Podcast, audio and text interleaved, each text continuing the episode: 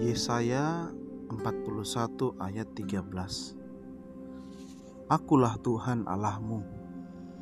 Aku memegang tangan kananmu. Dan aku berkata kepadamu Jangan takut. Aku menolongmu.